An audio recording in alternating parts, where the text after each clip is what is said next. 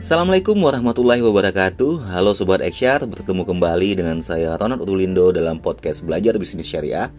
Masih dengan tema akad-akad keuangan syariah, khususnya Bank Syariah bagian yang keempat. Pada kesempatan kali ini kita akan melanjutkan kembali diskusi kita tentang Natural Certainty Contract Yaitu fokus pada akad ijarah atau sewa menyewa Ijarah adalah sewa menyewa untuk mendapatkan manfaat barang atau upah mengupah tenaga kerja tanpa ada perubahan kepemilikan terhadap objek yang diperjanjikan. Untuk akad ijarah ini, DSN telah mengeluarkan fatwa nomor 9 tahun 2000. Adapun rukun dan syarat dari akad ijarah adalah sebagai berikut. Pertama, ada pernyataan ijab dan kabul.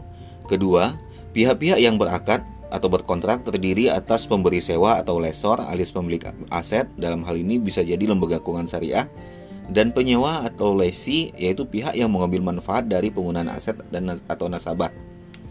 Kemudian ada objek kontrak yaitu pembayaran sewa dan manfaat dari penggunaan aset.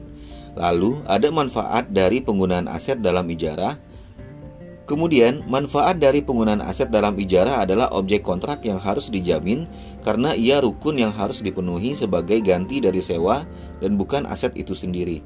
Lalu ada sikhot ijarah adalah berupa pernyataan dari kedua belah pihak yang berkontrak secara verbal atau dalam bentuk lain yang setara dengan cara penawaran dari pemilik aset dalam hal ini lembaga keuangan syariah dan penerima yang dinyatakan oleh penyewa atau nasabah. Sobat Excel sekalian, selanjutnya ada ketentuan objek ijarah. Objek ijarah adalah manfaat dari penggunaan barang atau jasa. Manfaat barang harus bisa dinilai dan dapat dilaksanakan dalam kontrak. Pemenuhan manfaat harus yang bersifat dibolehkan. Kemudian, kesanggupan memenuhi manfaat harus nyata dan sesuai dengan syariah. Manfaat harus dikenali secara spesifik sedemikian rupa untuk menghilangkan jahalah atau ketidaktahuan yang akan mengakibatkan sengketa. Spesifikasi manfaat harus dinyatakan secara jelas termasuk jangka waktunya. Bisa juga dikenali lewat spesifikasi atau identifikasi fisik. Sewa adalah sesuatu yang dijanjikan dan dibayarkan nasabah kepada lembaga keuangan syariah sebagai pembayar manfaat. Sesuatu yang dapat dijadikan harga dalam jual beli dapat pula dijadikan sewa dalam ijarah.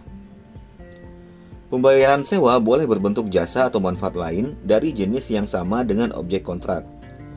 Kelenturan atau flexibility dalam menentukan sewa dapat diwujudkan dalam ukuran waktu, tempat, dan jarak.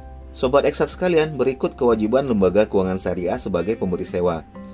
Yang pertama, menyediakan aset yang disewakan, lalu menanggung biaya pemeliharaan aset, dan menjamin bila terdapat cacat pada aset yang disewakan. Selain itu, fatwa ini juga mengatur kewajiban nasabah sebagai penyewa. Yang pertama, membayar sewa dan bertanggung jawab untuk menjaga keutuhan aset yang disewa, serta menggunakannya sesuai kontrak. Kemudian, menanggung biaya pemeliharaan aset yang bersifatnya ringan atau tidak material.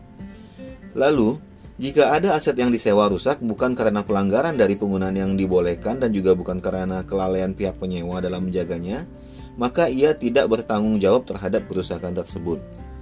Sobat Eksar sekalian, akad ijarah ini adalah akad dasar yang kemudian banyak mengalami pengembangan.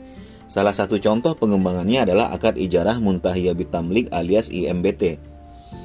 IMBT ini adalah sewa menyewa untuk mendapatkan manfaat barang dan diikuti dengan perubahan kepemilikan terhadap objek yang diperjanjikan biasanya pada akhir masa sewa. Untuk IMBT ini, DSN telah mengeluarkan fatwa nomor 27 tahun 2002. Dalam fatwa DSN nomor 27 tahun 2002 ini disebutkan, semua rukun dan syarat yang berlaku dalam akad ijarah, yaitu dalam fatwa nomor 9 tahun 2000, berlaku pula dalam akad al-ijarah al-muntahiyah bitamlik atau IMBT ini. Perjanjian untuk melakukan akad IMBT harus disepakati ketika akad ijarah ditandatangani. Hak dan kewajiban setiap pihak harus dijelaskan dalam akad. Kemudian ada ketentuan tambahan tentang IMBT ini. Pihak yang melakukan Al-Ijarah Muntahiyah Tamlik atau IMBT ini harus melaksanakan akad ijarah terlebih dahulu. Akad pemindahan kepemilikan dengan jual beli atau pemberian hanya dapat dilakukan setelah masa ijarah selesai. Janji pemindahan kepemilikan yang disepakati di awal ke akad ijarah adalah wa'ad yang hukumnya tidak mengikat. Jika janji tersebut ingin dilaksanakan, maka harus ada akad pemindahan kepemilikan yang dilakukan setelah masa ijarah selesai. Demikian Sobat Eksyar, akad-akad yang masuk dalam kategori natural certainty contract. Pada pertemuan berikutnya, kita akan membahas tentang natural uncertainty contract. So, stay tune terus di podcast Belajar Bisnis Syariah ini ya. Wabillahi taufik wal hidayah. Assalamualaikum warahmatullahi wabarakatuh.